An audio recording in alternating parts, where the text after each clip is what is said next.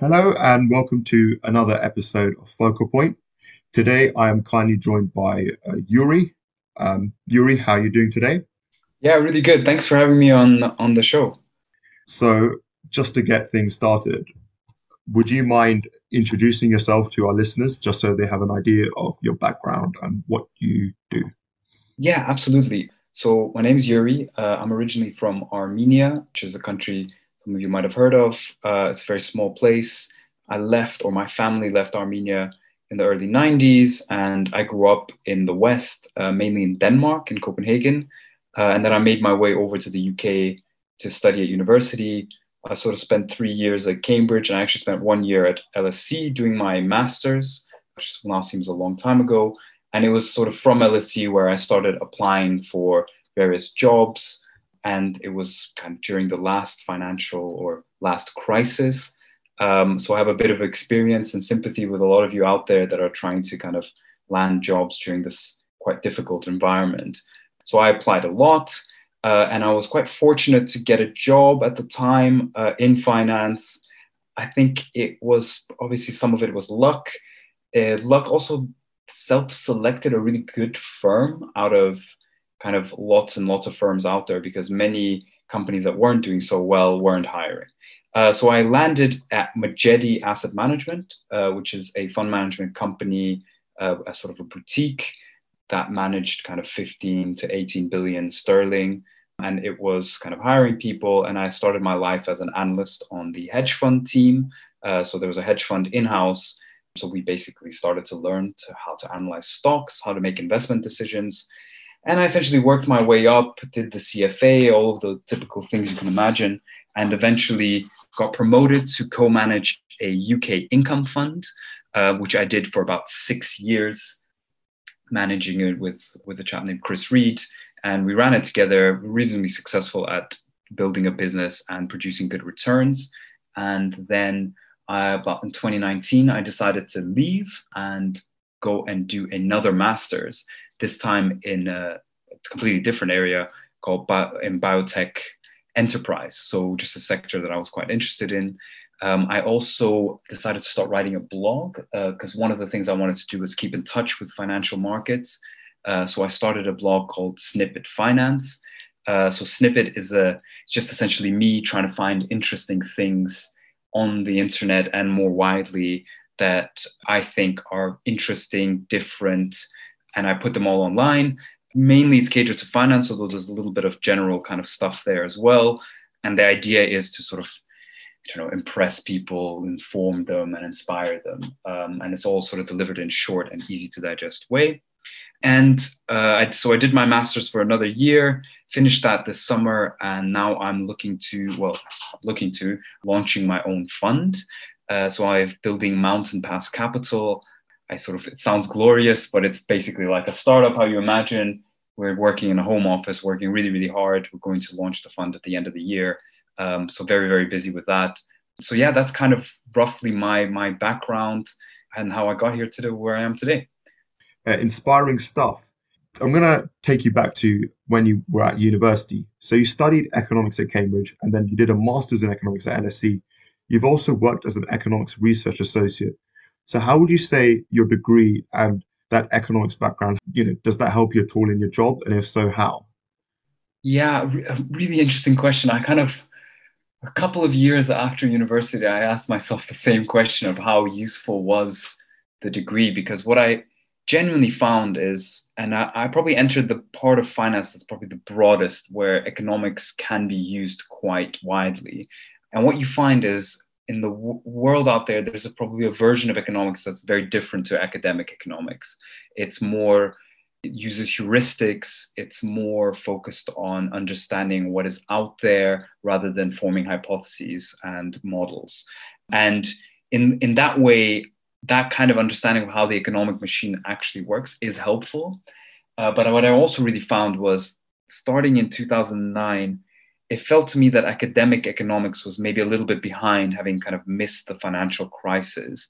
Uh, a lot of that goes into the old roots of economics, which is that you know financial issues possibly don't shouldn't really matter to real economic output. Uh, and the truth is is that the the profession and particularly people who are practicing things out there in the financial world were left scrambling for new ideas and new theories. So I spent a little bit of time reading what new researchers at places like the World Bank and the IMF were writing about collateral and financial systems and the impact of those on economies and things like quantitative easing as well. So I'd say knowing a little bit of economics helped me grasp those quite complicated topics. But in general, the, the subject itself is applied very differently in the real world, especially in the financial world, than it is in, in university. So I would say what you should try to focus on with your degree is develop tools, you know, like statistical analysis tools or critical reasoning tools. And those things are the things you should take with you to the workplace and apply those. And that's what uh, university careers are really good at. The other thing is obviously you all know out there studying at LSE isn't a joke. It's a lot of work. And I think that kind of prepares you really well for the world of work, which is also, you know, as the name gives it away, a lot of work. Um, so I think those were the, the major kind of things that helped me along on the economics front.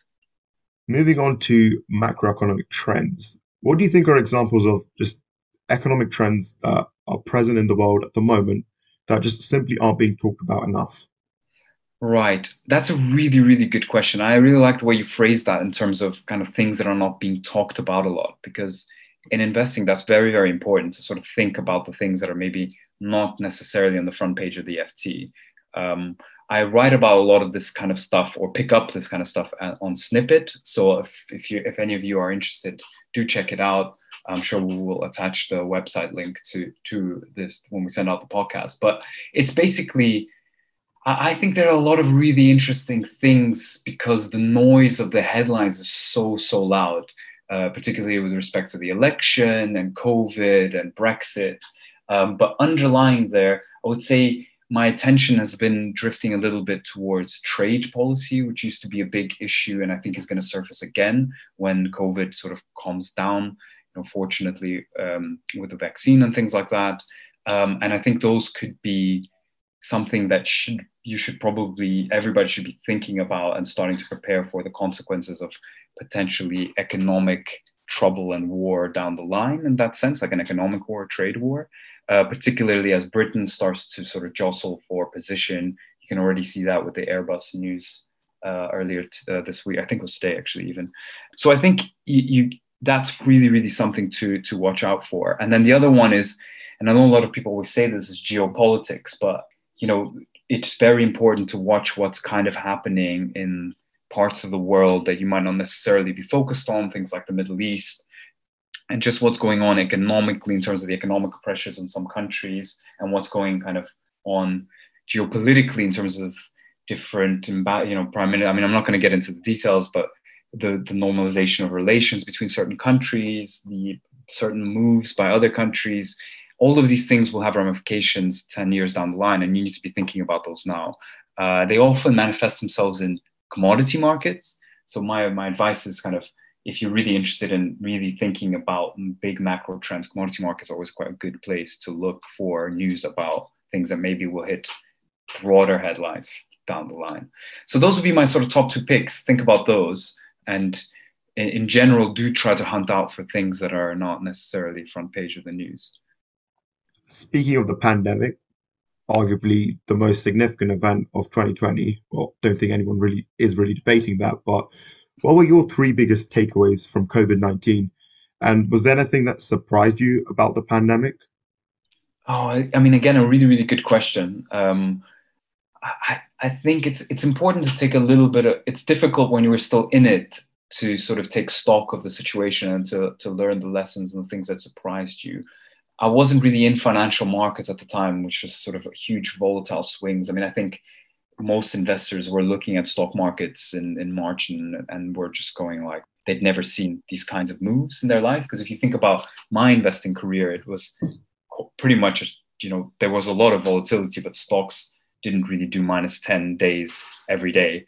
Um, so that was something that maybe surprised me a bit, but more sort of watching with awe than sort of surprise because a lot of the way the stock markets are set up these days is, is for big volatile moves like that.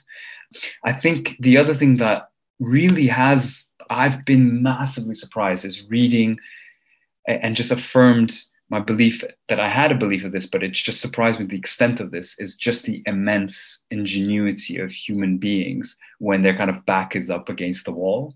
I mean, I spent a year learning about biotech, and I can tell you how fabulously difficult it is to design a vaccine, to, to test, to bring it to market. And to be able to do that within this period of time is not just unprecedented, it's like tenfold unprecedented. No one's ever been able to do this. And it's done 10 times faster than it's ever been done before. And a lot of people aren't aware, but manufacturing is often the biggest problem. And there were people putting down manufacturing capacity of hundreds of millions of dollars in technologies that weren't necessarily proven yet ahead of the vaccine being approved.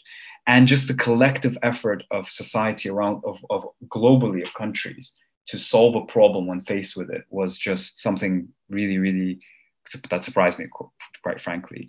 And i think that that's one lesson that i've always had in investing which is try not to bet against human ingenuity. You can at certain times but this has really affirmed that belief.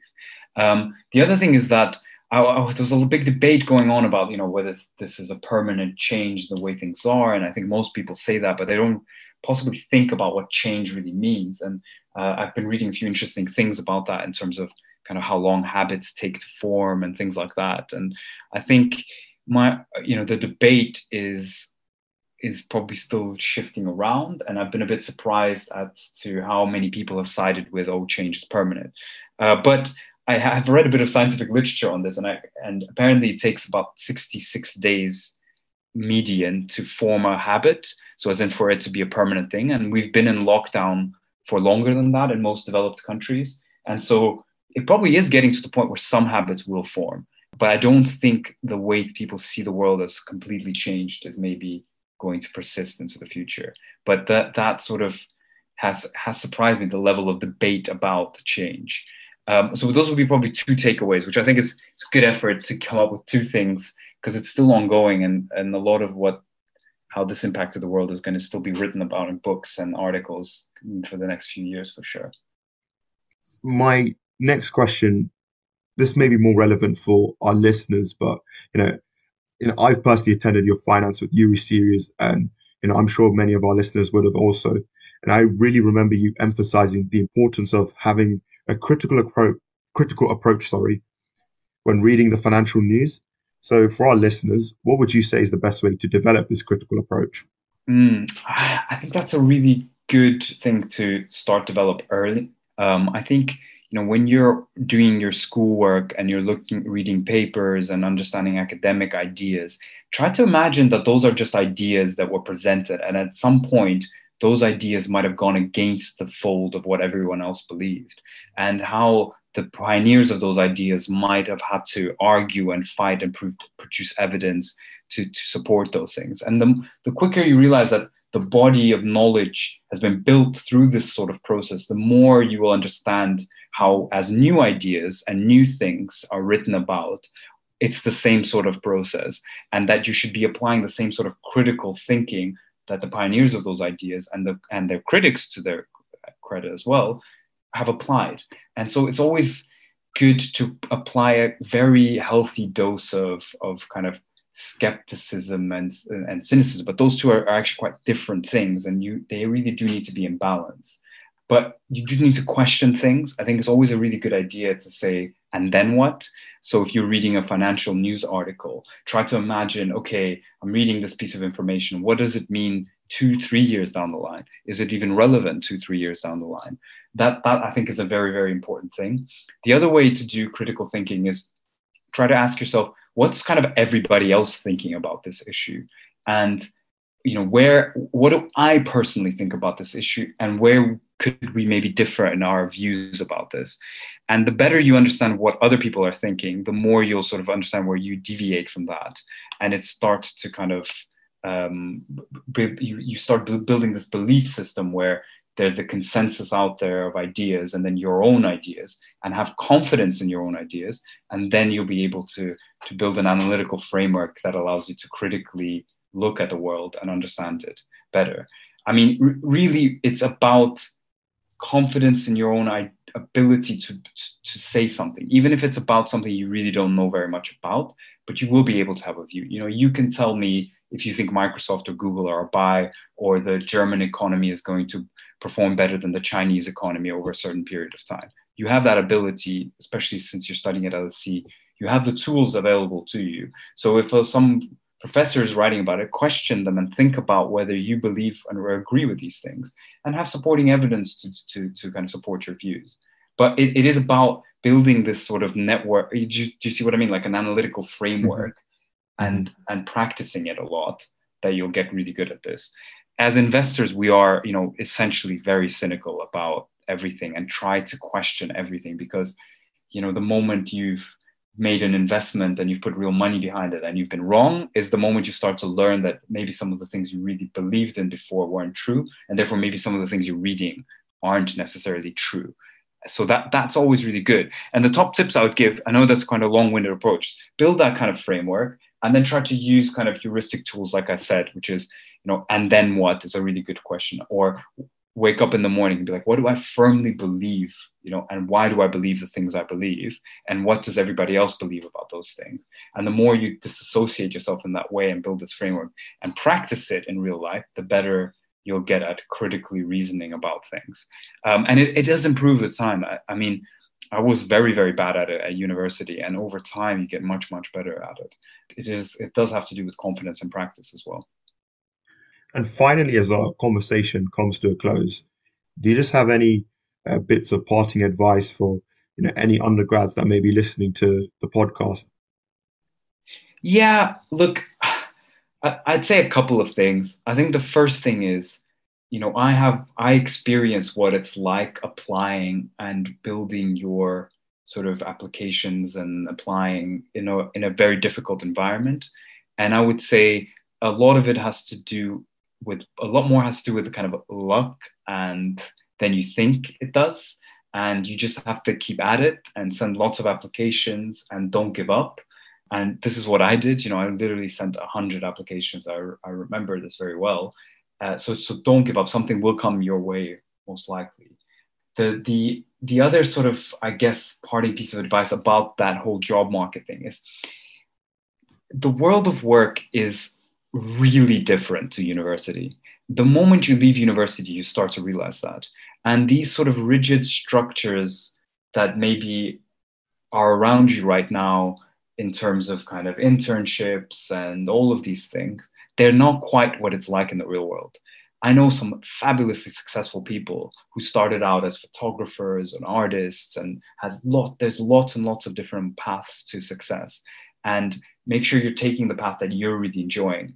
And there you know it's a minute number of people i know who are really really really great and outstanding took you know just the path of an internship uh, you know and then two years as an analyst in investment banking. And you know the one that's kind of taught to all of us as that. And i'm not saying that that isn't a good experience. I mean those things are fantastic experience but there's lots of different ways to get to the same objective whatever your objective might be. So don't worry about it so much but it's very difficult for me and kind of easier for me to say that having been through that and also having gone that uh, route.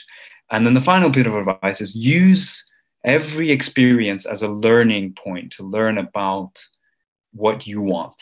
As I, you know, you can see, I tried to work. I worked at UBS, at Goldman Sachs. I didn't end up in any of those places for my full time job, and the, the reason is that I didn't, you know, I was offered a place at Goldman Sachs, and it, it, it just wasn't for me. And I think the more you use these experiences to learn what is for you and what you like, the, the happier and more successful you'll be in the future. So those would be my three bits of parting advice. Um, and thanks a lot for having me on. I, I probably should mention it, and I keep mentioning snippets. Like you know, one of the things that I have seen quite a lot, and I've done a lot of interviewing people and done a lot of interviews myself. It's you have to show intellectual curiosity in the financial world and the investing world and you have to read a lot. And you know snippet is a good way to find interesting things to read but there are lots of other ways out there as well. Uh, so i would say read a lot and try to read interesting things that are maybe not quite your run-of-the-mill ft yuri it's just been an absolute pleasure having you on the podcast today and it's just a privilege to have you on focal point. Thanks a lot for just giving up your time to um, sure. sharing your insights. Um, I'm sure our listeners will find this really rewarding, and I've personally found it really insight, insightful and interesting. Absolutely, and and I should say, and I say this, I, you know, every time I to speak to students, you know, I'm I'm happy to help people out if you know I, I, I don't write applications or anything like that, but you know, if you have a question or you're wondering about something, just connect with me on LinkedIn and drop me a message. I do my best to to reply, and you know, good luck with everything out there.